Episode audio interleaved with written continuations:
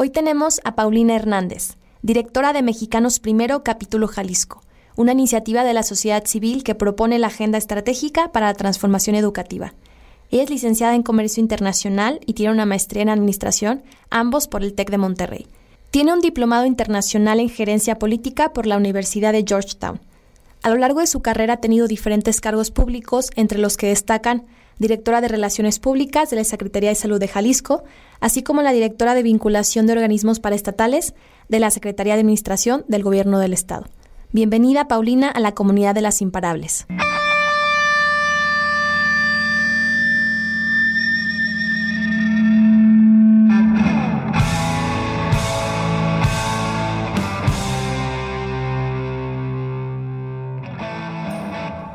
Las Imparables, un espacio donde platicamos con mujeres inspiradoras para conocer todo lo que hay detrás de cada una de ellas, sus éxitos, sus fracasos, sus mayores aprendizajes y lo que las ha llevado a ser quienes son. Aquí hablamos del por qué sí, qué hacer y cómo llegar a ser la mejor versión de ti. Soy Ale Tejeda y este espacio es para todos los que somos apasionados, soñadores, persistentes, que no descansan. Este espacio es para ti que eres imparable. Comenzamos.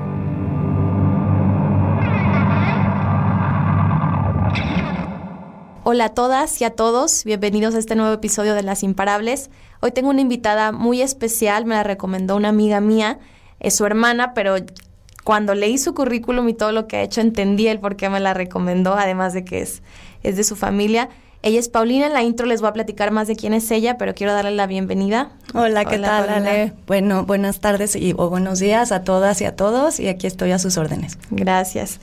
Quiero comenzar un poquito, Pau, por el inicio. Nos gusta mucho conocer a las invitadas desde que son niñas o desde su niñez para entender cómo la vida las ha llevado a ser quienes son hoy. Entonces me encantaría que me platicaras un poquito de tus inicios, eh, tú estudiaste negocios internacionales, al igual que yo, entonces eso me encantó. ¿Cómo te fue llevando la vida? Y sobre ahí nos vamos a ir. Sí, claro. Si quieres te platico desde el principio. Soy la mayor de cuatro hermanas, puras mujeres.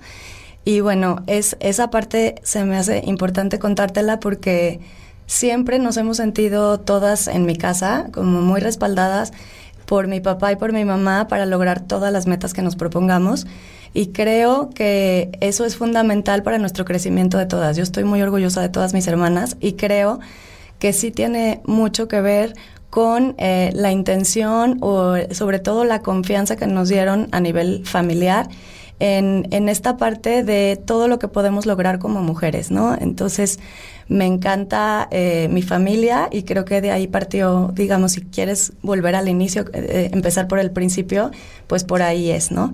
Eh, estuve en un colegio de puras mujeres en el que también se manejaba mucho el tema de justicia social y de cómo hay mujeres que buscan trascender más allá de de lo que tiene que ver con su entorno más directo, ¿no? Entonces, siempre estuve involucrada como en muchas actividades, me gustó, me gustaba mucho estar en temas de deporte, en temas de labor social, eh, en asuntos como de liderazgo dentro de la de, del propio colegio y también de más tarde también aquí en el, en el TEC de Monterrey también participé en las federaciones de estudiantes y en organizaciones de congresos y creo que todas estas actividades extracurriculares fortalecen mucho el crecimiento de, de las personas.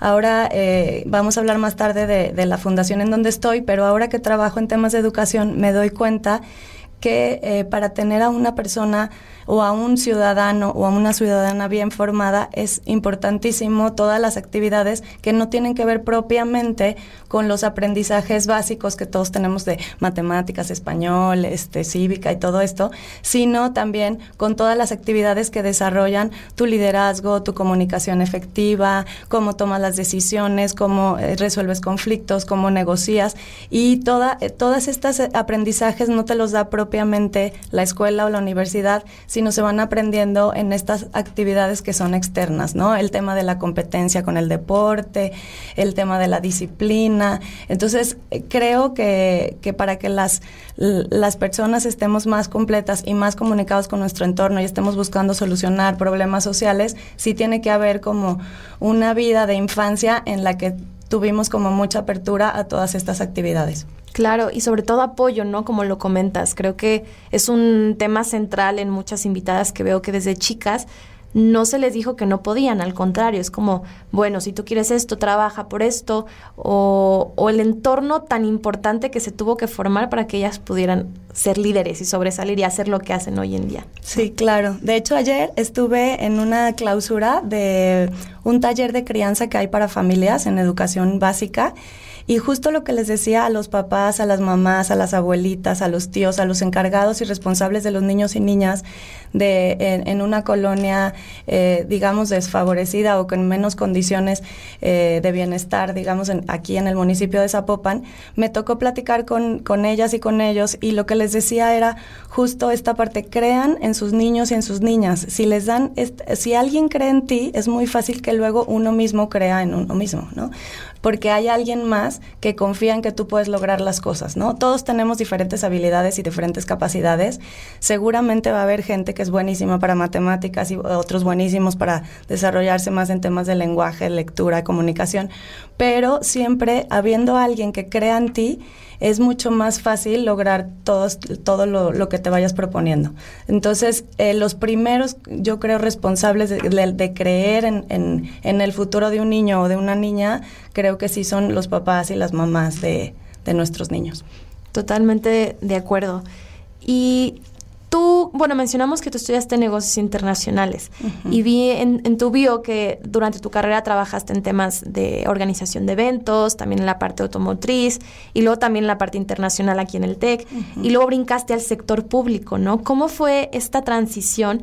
Y si tú siempre tenías esta espinita de que te gustaba esta parte eh, pública e incidir más en la sociedad, o cómo fue, cómo, cómo fuiste construyendo este gusto o estas, estas afinidades. Sí, en realidad eh, mi intención original era estudiar relaciones internacionales en la época que yo estudié, porque ya soy más, bastante más grandecita, este, no había la carrera de Relaciones Internacionales aquí en el TEC. Entonces, eh, y me gustaba mucho esta parte de los intercambios y todo lo que tenía el TEC en esa época, ¿no? Entonces, decidí estudiar negocios internacionales por este tema de la apertura hacia el mundo. Me encanta ver cómo trabajan los organismos internacionales como la ONU, la UNESCO, este, todas estas organizaciones. Eh, como que me quería acercar a eso, me hubiera dirigido a lo mejor más un tema de política, que es lo que a, lo que ahora me dedico, pero sí siempre estuve muy cercano a este tema de el, servicio público o el hacer algo como para que funcione mejor nuestra comunidad, nuestra sociedad y demás. Entonces, sí me gustaba el tema internacional, de, de hecho me encantan los idiomas, me encanta como esta visión exterior que, que podemos tener eh, todos, que nos puede dar como muchas respuestas que a veces no vemos, sino más volteamos a ver nuestro entorno más directo.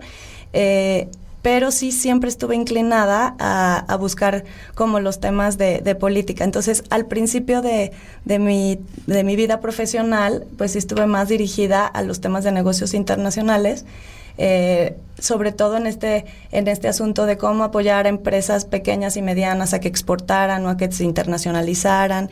Eh, también tuve un trabajo en la industria automotriz aquí en el estado de Jalisco y también tenía que ver mi trabajo mucho con, con exportaciones y con importaciones, pero llegó un punto en el que yo misma fui buscando mi camino hacia el tema como más de la política. ¿Por qué? Porque creo que sí hace falta como gente que realmente esté buscando el bien común dentro, dentro de, de los, de, los, de las áreas públicas de, de nuestra sociedad. Ok. ¿Y cómo es ahora lo que haces hoy en día, no? siempre la parte pública y, política siempre como que te gustó y la parte de educación que está muy ligada a, a hoy en día, ¿cómo es? O sea, siempre supiste que era ese lado o descubriste ya luego tu pasión por la educación y cómo fue, o sea, cómo, cómo llegaste a, esta organización? Sí, en, el Inter, entre la parte de trabajaba en iniciativa privada y pasarme a este tema de asociaciones civiles, trabajé en el gobierno, que también creo que eso también me ayudó mucho a, formarme como persona. Creía que debería de haber gente echándole ganas y sacando buenos proyectos dentro del gobierno. Digo, creía y sigo creyendo. este, pero sí es un, es un tema como muy complicado, ¿no? Eh, eh, hay como muchas, muchas áreas donde hay corrupción, donde hay burocracia, donde te vas topando con pared, eh, quieres hacer las cosas bien, a, veces es complicado, este, y a veces sí ves frutos de tu trabajo, ¿no? Entonces, tuve 10 años en los que sí trabajé en el, en, con todos los partidos políticos y en todas las áreas posibles de gobierno, o sea, trabajé en el gobierno del Estado, en el Congreso del Estado, trabajé también en el gobierno municipal, y, bueno, eso me dio como mucha amplitud de ver cuáles eran las principales necesidades, ¿no? Eh, dentro de, la, en la etapa final de esta etapa mía en el gobierno, ya estaba muy dirigida también a acciones como de, de, sociedad civil, ¿no? Ya estaba de voluntaria, estuve en el patronato del Hogar Cabañas, estuve también este, apoyando un poco a la Fundación de Empresarios de Jalisco y, eh, y estuve en Mexicanos Primero, que es ahora donde estoy, como consejo, en el consejo directivo, eh, de manera voluntaria hay un consejo en el que se toman como las grandes decisiones de la organización aquí a nivel estatal y se reúne una vez al mes. Y ya tenía dos años ahí. Entonces, cuando tomo la decisión, eh, por invitación también de, de los patronos, de, de liderar la organización en el Estado, pues como que ya tenía todo el conocimiento de lo que era estar en iniciativa privada, de lo que era estar en el ámbito público y, me faltaba esta parte que ahora, si me preguntas, me siento este, muy feliz en donde estoy y creo que sé que pueden hacer grandes cosas y creo realmente que el poder de los ciudadanos y más en una época como la que nos encontramos actualmente es importantísima, ¿no? Entonces, sí eh, veo que, que debe de haber gente buena, gente echada para adelante, gente buscando soluciones a las grandes problemáticas y sobre todo este tema de las mujeres, ¿no? Que siempre he tenido como esa lucha interna de, este, por ejemplo, en el patronato de Mexicanos Primero, la mayoría son hombres y estoy siempre buscando cómo, cómo este, vienen más mujeres al consejo, al patronato, en el equipo de trabajo, en todas las áreas. Eh, para estar bien representadas y, eh, y pues tomar en cuenta todas las visiones, ¿no? Entonces, eh, esa parte ya de entrar a lo que es sociedad civil me ha dado a mí como pues, pues mucha, muchas respuestas a lo que había venido haciendo eh, en años en años anteriores y pues creo que el todo se hace, pues no es de uno mismo, todo se hace en equipo y eso se nota muchísimo en las organizaciones de la sociedad civil. No hay como liderazgos o, egos de alguna persona o de otra, sino que siempre es en equipos colaborativos y esa parte me encanta también.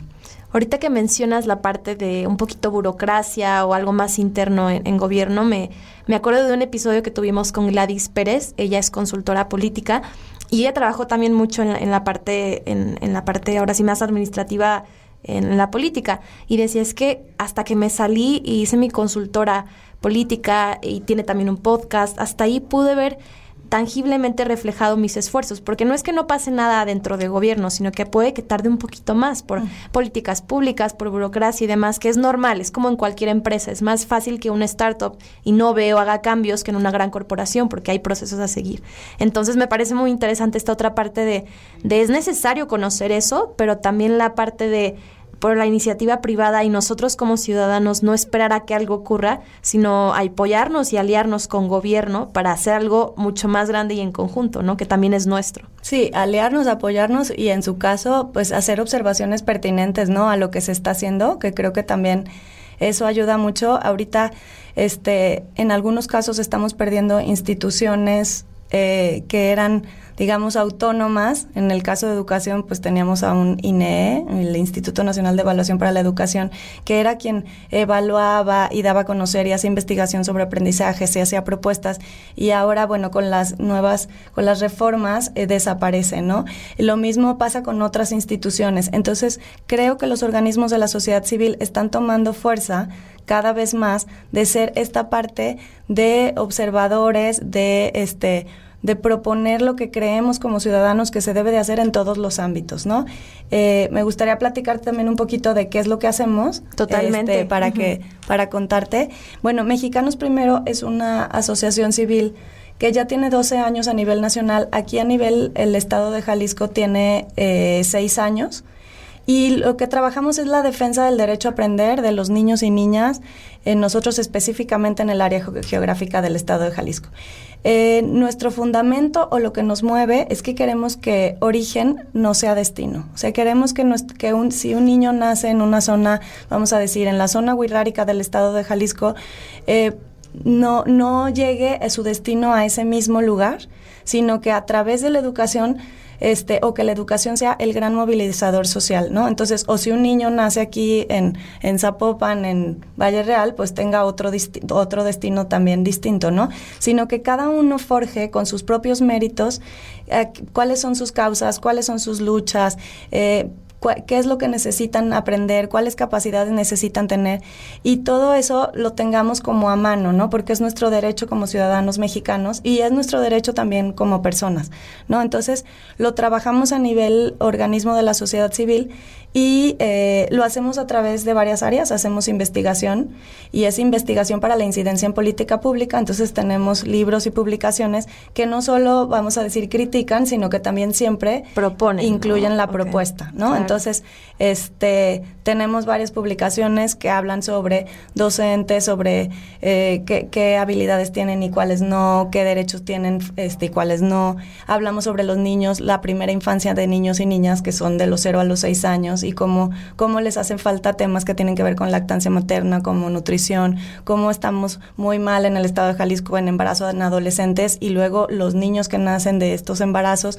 qué problemas van teniendo con la vida, ¿no? En esos primeros seis años, que es donde se hacen todas las conexiones neuronales y es donde se tienen los mayores aprendizajes, ¿no? Entonces, eh, esa es otra publicación y también tenemos propuestas de política pública para esa primera infancia. Y así como estas, hay eh, varios libros que los pueden checar ahí en mexicanos primero eh, este y también tenemos eh, también otro tipo de trabajo que tiene que ver más con la comunicación, con el debate público, con estar un poco incidiendo también en las leyes que queremos. Ahorita se reformaron las leyes federales de educación. Nosotros estamos un poco luchando porque las leyes que se van a, aprobar aquí en el estado de Jalisco, su armonización vaya más allá, ¿no? Y luchemos por un poco más. ¿Qué queremos? Bueno, somos un país federal. Jalisco tiene tiene sus derechos también como Estado y eh, si nuestra ley queda, vamos a ponerlo así, un poquito más ambiciosa que la ley federal y nosotros este, estamos de acuerdo todos los jaliscienses, ¿no? Hablo de eh, los empresarios, los sindicatos, los docentes, los niños, los, niños y niñas, los papás y las mamás y todos estamos de acuerdo en que queremos lo mismo, eh, ¿por qué no podemos tener una ley así, ¿no? Entonces, un poco es parte de las luchas que tenemos también en materia de comunicación, en materia legislativa y tenemos ya programas específicos para capacitación y formación de docentes. Tenemos este un diplomado para líderes transformadores, que ese se me hace importante contártelo. Creemos que un líder de cualquier organización, de la sociedad civil, de una universidad, de una empresa, eh, en realidad influye muchísimo en todo lo que sucede y en los resultados de dicha organización. Entonces, hablando de la escuela pública, si tenemos directores de escuela pública eh, que son, que están como también muy echados para adelante y muy resolutivos, vemos que en esas escuelas públicas donde los directores son así, les llamamos transformadores o son unos reales agentes de cambio, ¿qué pasa? Los maestros de, y maestras de esas escuelas públicas están eh, pues más motivados con su trabajo, los niños y niñas tienen mejores resultados de aprendizaje, los papás y las mamás participan más en las actividades extraescolares, hasta los baños están limpios, ¿no? Entonces todo eso funciona mejor. Entonces esa es otra estrategia que tenemos como de impacto, impactando a los líderes de cada pequeña comunidad educativa, ¿no?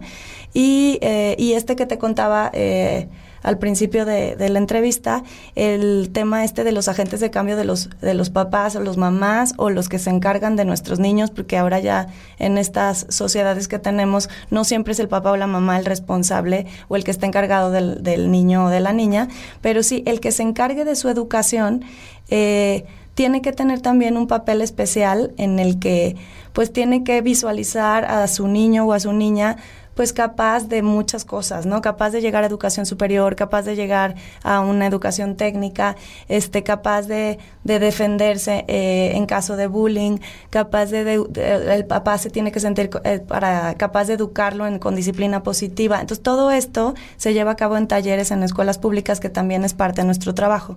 Pero como te decía, Mexicanos Primero pues eh, tiene un gran equipo, todo no se hace solo, ¿no? Entonces hay un gran equipo de voluntarios que también me gustaría este, invitar a todos los que escuchan este podcast que si están interesados en participar en alguno de estos proyectos o al, o al revés, o si tienen alguna idea de un programa que incida directamente en la calidad de la educación en nuestro estado. O vamos a empezar en una, dos, tres escuelas, ver cómo, eh, cómo lo incorporamos también a nuestra área, ya sabiendo que lo que hacemos es la defensa del derecho a aprender de nuestros niños y niñas. Entonces, tenemos equipo de voluntarios, tenemos un equipo de trabajo y pues tenemos grandes, eh, un patronato y un consejo que nos respalda.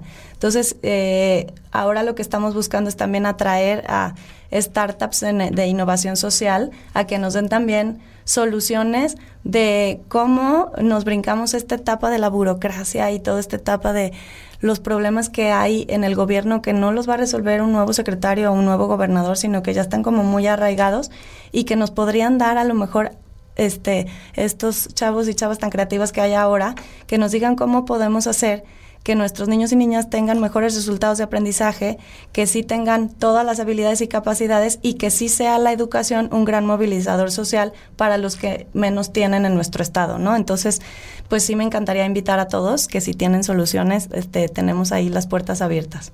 En donde los, bueno, ya dijiste ahorita los, los, la página web y demás, ¿con quién específicamente se podría contactar? Porque yo ahorita que comentas esto se, viene, se me viene a la mente muchísimo eh, muchísimos proyectos que hay aquí en, en el TEC, es donde grabamos, de personas que están igual incidiendo en la educación, ¿no? Y por qué no juntar esfuerzos de diferentes actores como ustedes, como startups, como diferentes personas que ya están haciendo esfuerzos para que los niños tengan una educación de mejor calidad. Sí, bueno, estamos nos pueden buscar en Mexicanos Primero Jalisco, ahí tenemos página de Facebook, tenemos también en, tenemos Instagram y eh, el, también tenemos Twitter, en el Twitter estamos arroba mexicanos 10 jal y ahí este, nos pueden seguir también y también pues nos pueden buscar también en nuestras, ahí viene nuestro teléfono nuestro y, el correo electrónico, les paso mi correo electrónico, es paulinah.mpj.org.mx y ahí estamos al pendiente para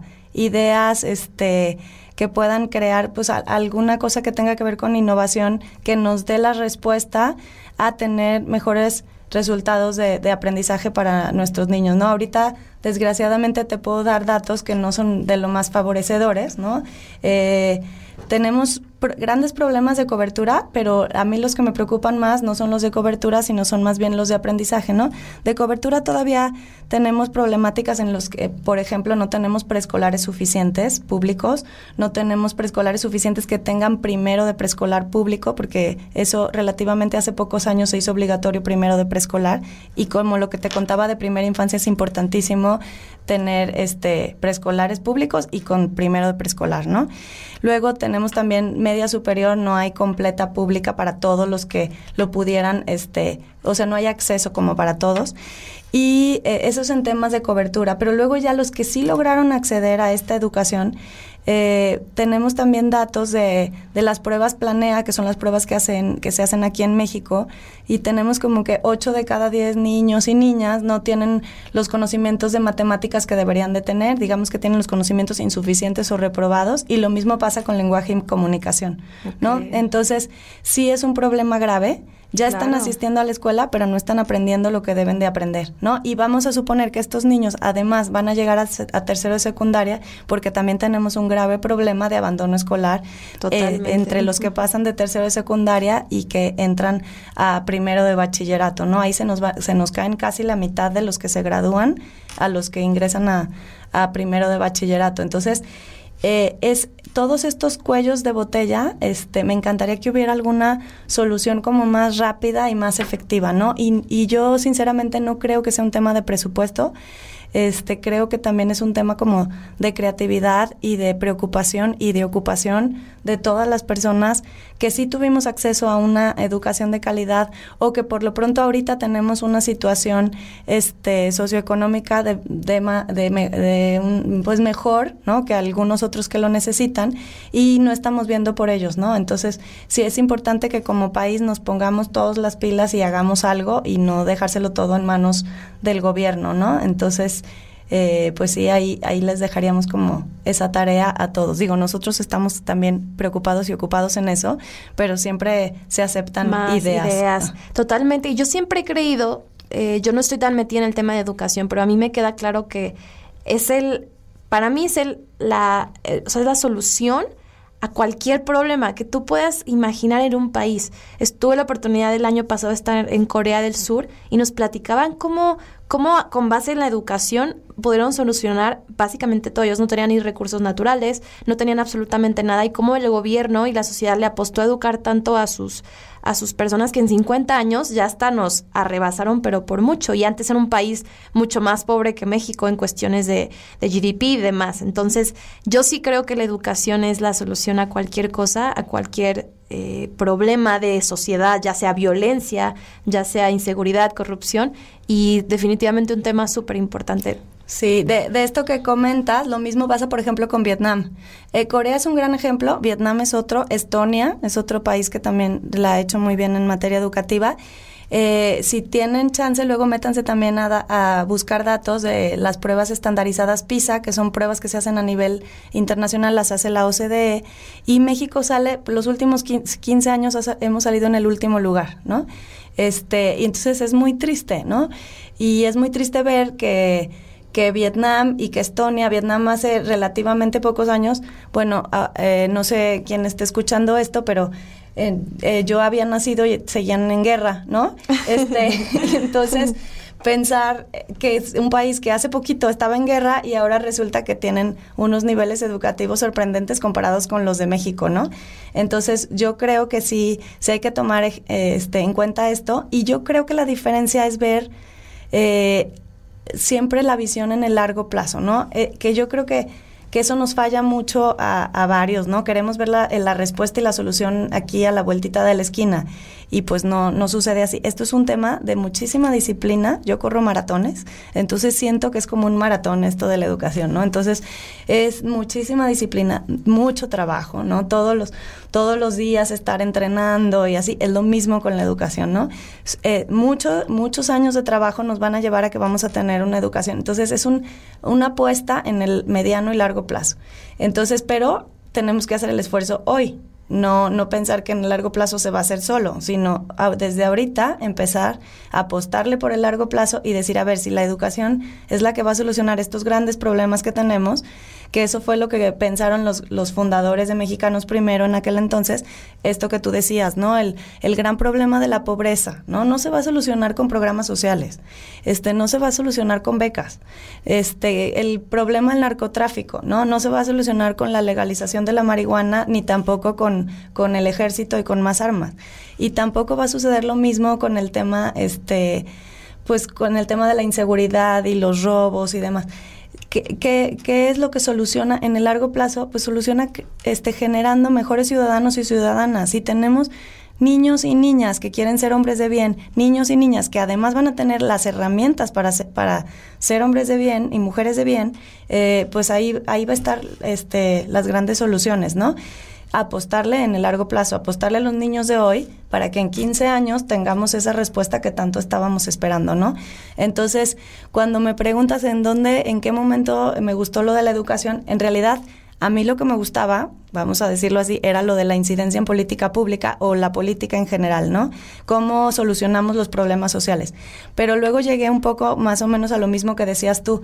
La educación es una gran respuesta a todo esto, ¿no? Entonces, ¿por qué no incidir desde el ámbito de la educación a todos los demás? este asuntos, ¿no? El tema de la corrupción también, ¿no? Si tenemos este una educación que nos da todas las herramientas y nos ayuda a tomar mejores decisiones, pues no tendríamos este gente que necesite recurrir a la corrupción para este para obtener algún beneficio, ¿no? Este todo se yo creo que sí que sí eh, hace la gran diferencia y, y pues sí, esa es como la gran apuesta que todos los que estamos en Mexicanos primero la tenemos ahí.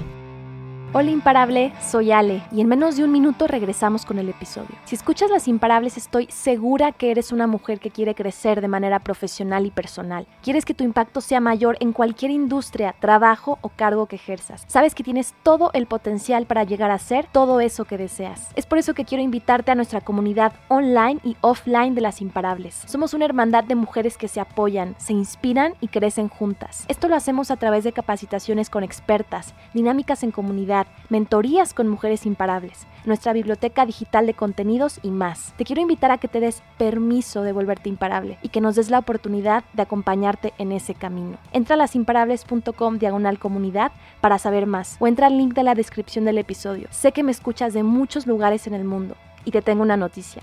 Me encantará tener una embajadora imparable en tu país. Me encantará tenerte a ti que me escuchas como embajadora de tu ciudad. Gracias por estar aquí y volvemos con el episodio.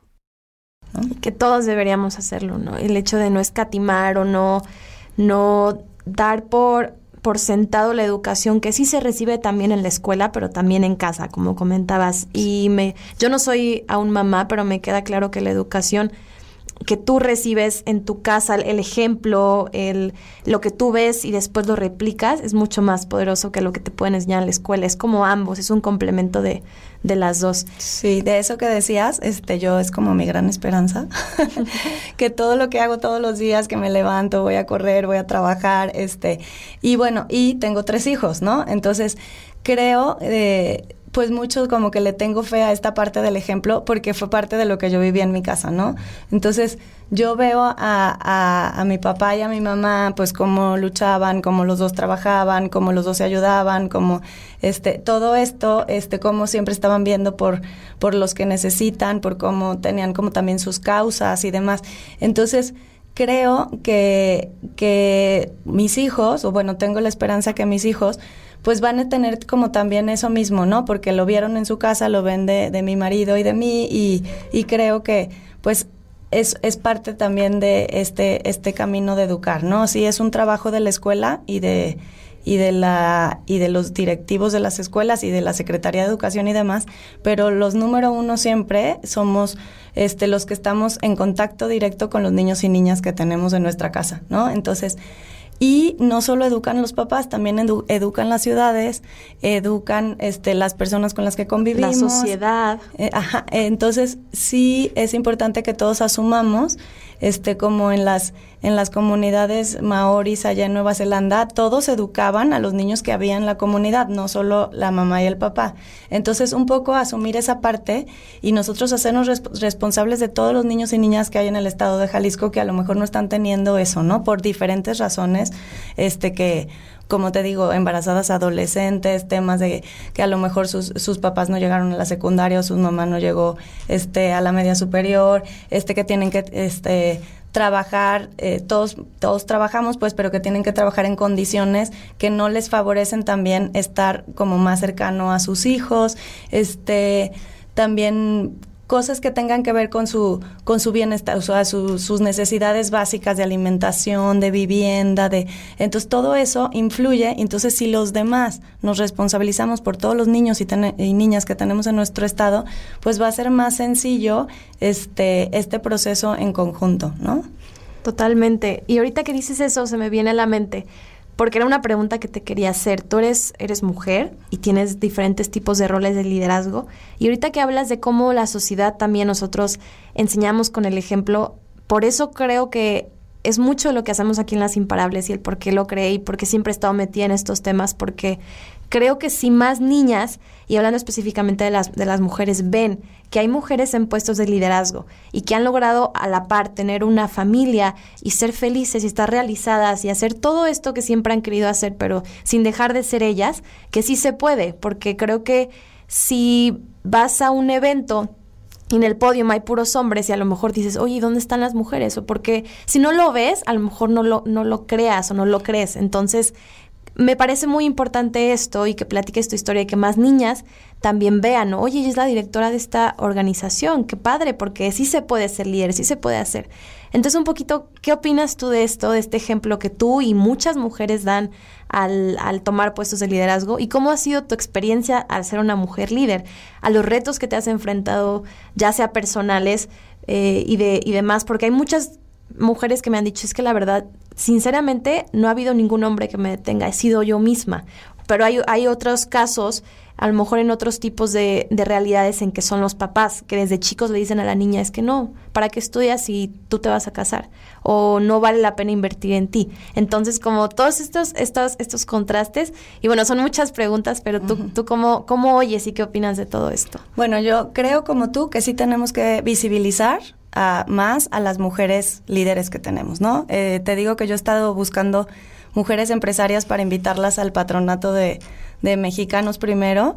Este, creamos también una, un voluntariado de Mexicanas Primero, donde ya son puras mujeres y estamos haciendo un trabajo que verdaderamente es sorprendente y este, y ya se está notando también a nivel el este estado de Jalisco, que creo que también es importante reconocer pero eh, sí se me hace importante visibilizarlas, ¿no? Tengo amigas empresarias que me han dicho, es que nosotros no nos metemos tanto, por ejemplo, a las cámaras empresariales o a estos temas de las fundaciones o a, consejos que hay como para mil cosas que hay consejos en las ciudades y demás. ¿Por qué? Porque tenemos una familia y tenemos una empresa y entonces no, tampoco tenemos tanto tiempo, ¿no? Entonces, a veces este tema de la supermujer es complicado, ¿no? Este, y sí, sí como que quiero este, un poco respaldar esa idea de a, a, las mujeres sí se nos exige mucho, o sea, sí, sí tenemos como este compromiso de, a ver, tengo que hacer ejercicio, ¿no? Para estar sana y estar bien. Y luego tengo que ir a trabajar para profesionalmente cumplirme a mí misma, ¿no? Porque son mis sueños y mis metas y demás. Y luego tengo que, este, pues ir, a, ir al súper y que haya comida en mi casa y, mi casa tiene que estar con, con todo lo necesario y, te, y mis hijos tienen que estar en la escuela y que hagan la tarea y, este, ir viendo que cada uno necesita diferentes cosas, ¿no? Este, y entonces luego a veces es complicado que además tengamos tiempo para decir, ah, y aparte voy a participar en el foro de no sé qué y voy a estar en el Consejo de Jalisco para no sé Entonces sí nos hace falta visibilizar a las mujeres. Entonces es un tema, yo creo también, de eh, hacer el equipo y que todos los hombres también lo entiendan, ¿no? Y entonces, eh, pues yo creo que sí es importante que los hombres que nos están escuchando, que también se sientan un poco corresponsables con todas estas actividades que tienen que ver con la casa y con la familia, ¿no? Este, eso se me hace como básico para lograr, para que cualquier mujer eh, llegue lejos, lo haga bien, sea líder y cumpla con sus objetivos y demás, es que, es que haga equipo en su casa, ¿no? En sus temas personales, ¿no? Y sea feliz y tenga todo esto que tú decías, ¿no? Y pues eh, te voy a comentar, en mi caso, pues yo tengo un esposo que la verdad sí hacemos equipo, o sea, si tenemos rondas de los colegios de los niños, pues este, pues la mitad y la mitad, este, y si él no puede un día, yo voy, y si yo no puedo un día, él va, y lo mismo pasa con pedir el súper porque lo pedimos por internet, a veces lo pide él, a veces lo pido yo, y lo mismo pasa con todas las cosas relacionadas con las del, con la casa, ¿no? Lo mismo también pasa con los ingresos que obtenemos los dos, ¿no? O sea, también es parte de que las mujeres entendamos, somos un equipo, los dos colaboramos y este y pues los dos nos ayudamos, ¿no? Porque estamos en este en este tema de formar una familia juntos, ¿no?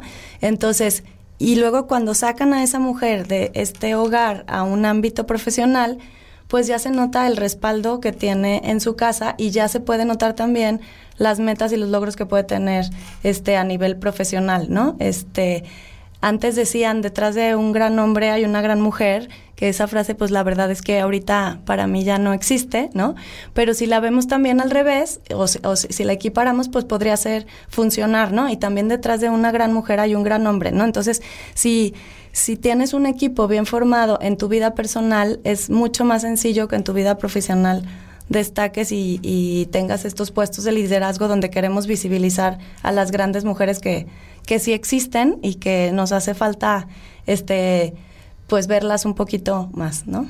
Totalmente, la verdad es que yo me quedo mucho con eso, el hecho de, de hacer realmente equipo, porque los que están en estos consejos, en, estos, en estas cámaras, a lo mejor no todos, pero fácil el 80% también tiene familia. Entonces, porque ellos sí tienen tiempo. Entonces, es cambiar esta otra parte de que todas las parejas y familias sean un equipo. Y no, no a lo mejor como esta eh, equidad de género por encimita, de, ok, es que sí trabaja y demás, pero pues aún así ella hace la comida, aún así ella tiene que hacer todo, sino que realmente parejo. Así como gano, así también invierto y así. Ahora sí que me encantó la palabra, es una palabra que escuchamos mucho aquí, el equipo, el equipo, la importancia de la pareja, de encontrar a alguien que te respalde y que, y que crea en ti. Y esta frase que tú dijiste me encantó, el hecho de atrás de cualquier persona, sea hombre o mujer, está su equipo de apoyo, ¿no? Así como las empresas tienen a su consejo, así como tú tienes a tu equipo, lo mismo en la familia y en, y en las parejas. Sí. Súper bien. Quiero pasar ya ahora a las preguntas que le hago a todas las invitadas. y, y bueno, la primera es que yo creo que cada uno de nosotros vino a esta vida con una misión. ¿Cuál crees que es tu misión en este mundo? Ay, qué difícil pregunta. y ahorita que estoy en la crisis de los 40 me la pregunto más. Este, fíjate que para mí es un estar renovando la misión, entonces sí me la pregunto como muy, muy seguido, ¿no? ¿A qué vine? Creo que eh, creo que en general es como hacer un mi, mundo más cercano, pues dejar un mejor entorno que como lo encontré, ¿no?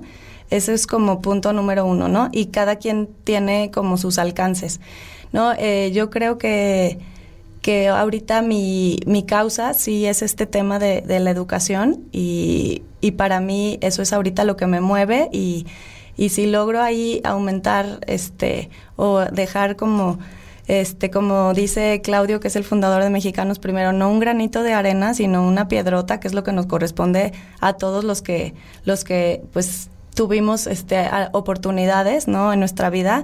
Este, si dejo eh, esa piedrota en materia educativa de, en el caso de México, creo que ya va a ser una gran cosa.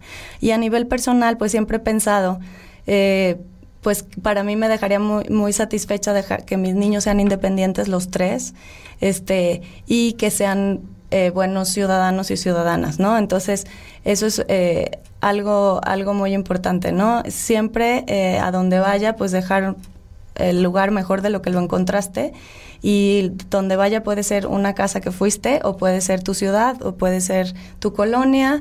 Entonces, en el ámbito en el que, en el que queramos incidir, ¿no? Yo ahorita estoy en esto y es educación y es el estado de Jalisco y pues para mí pues creo que, que esa es como mi causa fundamental, ¿no? Y a nivel familiar, pues esto de, también, ¿no? Dejar eh, huella y dejar mejores ciudadanos y ciudadanas para el mundo, para México, para Jalisco, para el mundo, ¿no? Perfecto. ¿Existe algún libro, película o documental que impactó y te marcó, ya sea porque te ayudó a solucionar algún problema en específico o a sobrellevar algo en tu vida? Mira, soy una lectora este ávida, entonces no te puedo decir que haya uno que me haya impactado por alguna razón. Además, lo que leo normalmente son novelas, novelas históricas, novelas de, de pues de, de todo tipo, ¿no? Pero sí te puedo decir cuáles son como los libros que me han gustado más y, y sí, algunos podría decir que saqué eh, aprendizajes, ¿no? Por ejemplo, hace poquito leí uno que se llama Yo Julia, de Santiago Posteguillo, que habla sobre una esposa de un cónsul de Roma, ¿no? Que era el, el líder del imperio romano de aquel momento, y habla de todo su trabajo que ella hizo como esposa y cómo no se notó su papel siendo mujer, pero sin embargo todos los logros que tuvo siendo mujer en todo, o sea, ella era la que tomaba todas las decisiones políticas y no políticas este, de un imperio tan importante para la época, ¿no? Entonces, me gustó mucho y el aprendizaje que me dejó fue como al final en el epílogo habla mucho de esta parte de por qué no se había hablado de ella, el tema este del, del machismo, feminismo, porque este había autoras que habían hablado de ella y tenían que fingir que eran hombres, ¿no? También que escribieron sobre ella, pero años después. Este, y entonces ese tipo de aprendizajes también me dejó como esta lucha que tengo, que no tiene que ver con mi causa de mexicanos primero, pero sí es una lucha de este tema de visibilizar a las mujeres. Por eso cuando me invitaste a tu podcast me encantó venir, ¿no? Este, ese, ese es un libro que leí hace relativamente poco. Y ya tengo autores que me gustan así como de por sí, porque siempre me han hecho como pensar. Me encanta José Saramago, que se me hace muy irónico y que me hace pensar en en estos temas de política, cómo, cómo a veces son este ironías, ¿no? O tonterías en las que nos este, enredamos y por las cuales no avanzamos, ¿no? Entonces, tiene varios libros que me gustan. Hay uno que se llama Intermitencias de la Muerte, este, que habla sobre este asunto de si desapareciera la muerte y entonces todas las condiciones que se moverían alrededor de eso, si nadie nos muriéramos, ¿qué pasaría, no? Y entonces, al hacer tan irónico el tema, este, también hay soluciones sociales para, para grandes problemáticas. Y también tiene otro que se llama Ensayo sobre la lucidez, que, que, habla sobre si todos votáramos en blanco, que también tiene que ver, es novela, pero también tiene que ver con política y entonces es como el poder de los ciudadanos afecta a las grandes decisiones, ¿no? Entonces me encanta Saramago, me encanta este, este otro que te digo, y el, último, este, que a lo mejor también podría decirte que me marcó, pero ese ya es como más a nivel literario, es este un libro de Sandor Maray que se llama El último encuentro.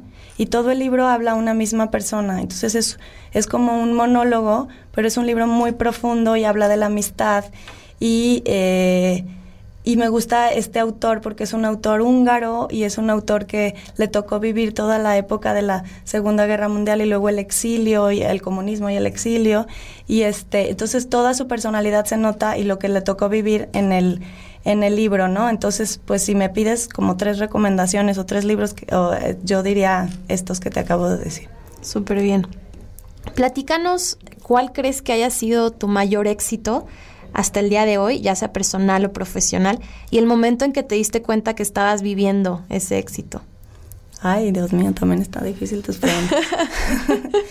este, ¿qué podría ser? Bueno, te, te puedo decir como mi primer éxito, así como de que me acuerdo como de, de chavita. Claro. y luego ya me acuerdo de uno más actual. Pero uno que tuve fue precisamente cuando estaba aquí en el TEC estudiando yo era alumna becada y entonces en las, a los que éramos becados no, no teníamos acceso a, a, seguir becados si te ibas a un programa internacional, ¿no? Entonces eh, yo tenía ganas de irme a estudiar fuera. Entonces no sabes todo lo que moví en, en los reglamentos internos del sistema TEC en aquel entonces para que los que estábamos becados pudiéramos este, tener acceso a intercambios, ¿no? Entonces eh, hablé hasta con el rector a nivel nacional y bueno, todo. Y entonces para mí fue un éxito que al final sí me fui. Este, y pues fui la primera alumna becada que pagué mi semestre con mi beca que tenía, este, o sea, pagaba solo el 10%, entonces lo pagué así y así me fui. Entonces para mí fue como un éxito porque aparte abrió las puertas a otros estudiantes a que pudieran, si tenían beca, irse a intercambios internacionales, ¿no? Entonces, ese, como que me acuerdo que ahí pensé, pues sí se pueden hacer cosas que eh, a lo mejor la regla dice una cosa y se puede cambiar, ¿no? Y pues me ha dado pautas para otras cosas así, este, en el futuro. Y, y bueno, ya a nivel, este, pues más actual, bueno, grandes éxitos, pues, o sea, sí, me va a salir lo cursi como mamá, pero pues sí, mis así, éxitos que veo, los éxitos de mis hijos los siento como un poco míos y este... Y, y, verlos, pues primero nacer y luego crecer y ver que les va bien y ver cómo resuelven sus cosas y ver cómo se hacen independientes y todo eso para mí son éxitos importantes. Y a nivel profesional, pues sí, estar en, en este punto en el que llevar a una organización en el estado de Jalisco en el que sea el referente eh, en materia educativa eh, a nivel estatal y que te hablen y te pregunten tu opinión sobre ciertos temas que están que están sucediendo en la coyuntura, pues para mí este pues son éxitos que se que se van como construyendo con lo que hacemos día a día, ¿no? Entonces, para mí sí sí creo que que se que se visibilice y que se tome en cuenta la sociedad civil este que ha sido un trabajo que, que pues nos voy a decir no porque es un equipo, pero también me ha costado a mí, este, como líder de Mexicanos Primero, de estar ahí en la lucha de, hey, escúchenos, eh, nosotros opinamos esto, no estoy de acuerdo, este, todas estas cosas que pues han ido moviendo un poco la balanza a que nos escuchen a los ciudadanos y ciudadanas, a qué es lo que creemos que debe de ser este en nuestro estado y y no solo que hagan este sin pensar, ¿no? Perfecto. Y por otro lado, platícanos cuál crees que haya sido tu mayor fracaso o aprendizaje hasta el día de hoy, otra vez personal o profesional, y cómo fue el momento en el que te diste cuenta que lo estabas viviendo. Ay, siempre es difícil hablar de los defectos, pero bueno, yo creo, y de los fracasos, este, creo que los fracasos eh, en general en, en, en mi persona siempre pues han tenido que ver con este tema de un poco de, de, creer, o sea, esta visión de que de, pues no sé si decirle soberbia o de creer que yo ya llegué y yo ya sé y luego te das cuenta que no, este, entonces tienes que volver a empezar otra vez.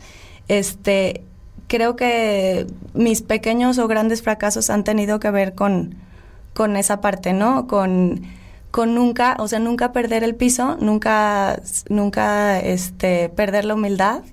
Y, eh, o sea, es como mis grandes aprendizajes de, de, fracasos que he tenido en el que, pues, te crees como muy ducha en ciertas cosas y pues no, ¿no? Entonces, eh, eh, creo que por, por ahí van como, como los, los fracasos, ¿no? Y también decirte también que como como mamá, digo, ahorita estoy pasando una etapa, no, no le quiero llamar fracaso, pero sí difícil. Eh, ya tengo una hija adolescente y entonces es complicado este tema.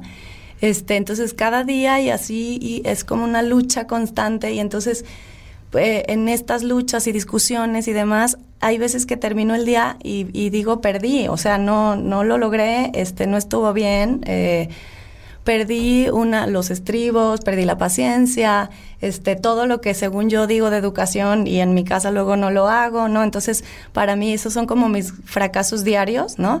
Y lo bueno es que trato como que siempre hacer conciencia y luego decir, bueno, pero ya no me va a volver a suceder esto jamás. Pero bueno, sí es importante que todos como que sigamos aprendiendo.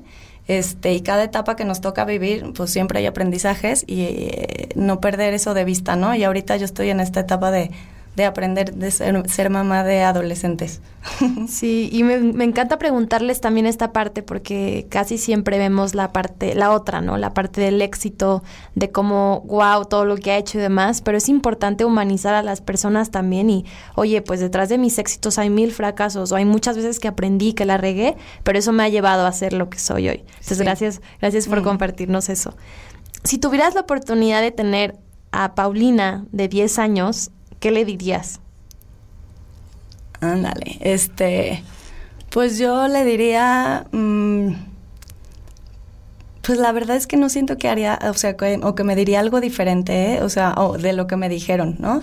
Eh, eh, que, que, creyera en mí misma, que puedo lograr grandes cosas, que, que busque solucionar como estos grandes problemas que, que vea y que a lo mejor lo que sí le diría es eh, visibilízalos como más pronto para que más pronto lleguemos como a la solución, ¿no? Porque muchas cosas nos tardamos en aprender, ¿no? Este, o por ejemplo, yo me tardé en, en encontrar mi camino este como de la incidencia en política pública o de la o de entrar a la política en general, me tardé. Este, entonces a lo mejor sí me diría como esta parte conócete a ti misma, ve cuál es tu camino y entrale por ahí desde el principio y entonces es más fácil que, la experiencia este, la obtengas más pronto y entonces eh, pues no hay, no hay tiempo que perder, ¿no? La verdad, eh, como que siempre he pensado, eh, no tenemos la vida comprada y hay como muchísimas cosas por hacer en el ámbito personal y en el ámbito este, también de como ciudadana, ¿no? Entonces, yo creo que sí le diría como que espera esto y actúa lo más pronto que puedas porque este, pues hay que solucionar muchas cosas, ¿no? Muy bien. Y por último, el consejo más poderoso que tengas para toda la comunidad de las imparables, de cualquier tipo. Eh, el consejo es esta parte, eh, rescatar esta parte que comentamos de la colaboración y del trabajo en equipo en familia. Este, creo que todas las, las imparables tienen un gran equipo en su casa. Eh, entonces, para mí es importante que todas las mujeres desde niñas visibilicen eso, ¿no? Este, sí hay mujeres que le chambean mucho, que está muy difícil, pero lo mismo, este, lo mismo va a pasar con los hombres si todos tenemos un equipo, ¿no? Entonces, sí, eh, el consejo es hay que crear a nuestro equipo, ¿no? Entonces, vamos creando nuestro equipo que pueden ser nuestras amigas, nuestros amigos, después va a ser nuestra pareja, después van a ser nuestros hijos. Entonces, este, hay que ir fortaleciendo nuestro equipo y, y ese equipo nos va a respaldar cuando tengamos grandes eh, problemas que atacar o, o grandes cosas que celebrar. Tal cual. Súper bien. Y por último, me gusta decirles a las invitadas, porque yo las considero después de escucharlas y de leer todo lo que han hecho, porque son imparables. Y bueno, primero, eh, Julieta me recomendó contigo, y por eso, por el simple hecho de que, de que Julieta también es una imparable, dije, tengo que entrevistarle. Ya que leí tu currículum, dije, wow. Para mí tú eres imparable porque luchas por causas como esta que inciden en nuestros niños, en la sociedad, en las personas que van a ser en un futuro. Para mí eres imparable por venir a contar tu historia, por mostrarte como mujer líder y, y definitivamente eso, enseñarle con tu ejemplo a más niñas que vienen, mm. que ellas también pueden ser imparables. Entonces, muchas gracias por tu tiempo, por tu coraje, por abrirte y gracias por ser una imparable más. Ay, muchas gracias, Ale. Aquí estamos a punto de llorar las dos. Esta parte de la entrevista siempre es un poco emotiva. Pues gracias, Paulina. No sé si quieras eh, volver a compartir dónde te pueden encontrar para que la gente de nuevo lo, lo sepa. Y pues bueno, para que sigan el camino de Paulina de Mexicanos eh, Primero Jalisco y que se contacten. Acuérdense que todos los emprendedores que tengan proyectos de educación, que tengan ideas, pueden aportarlos y no duden en escribirles a ellos o si por algo no los encuentran, escríbanos a nosotros, pero definitivamente colaborar más para esta causa. Sí, mira, te dejo, la página de internet es www.mexicanosprimerojalisco.org. Mi correo es paulinah.mpj.org.mx.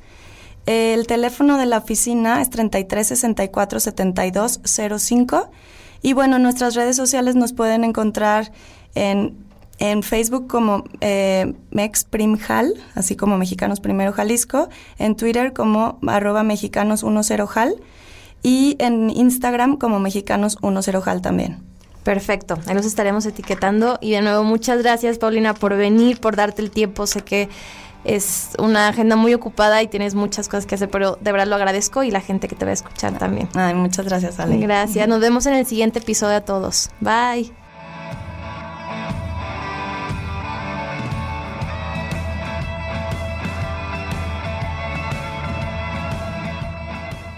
Gracias a todas y a todos por escucharnos, por quedarse hasta el final del episodio. Nos es muy importante cuando nos dan su retro y nos dicen qué tal les pareció el episodio.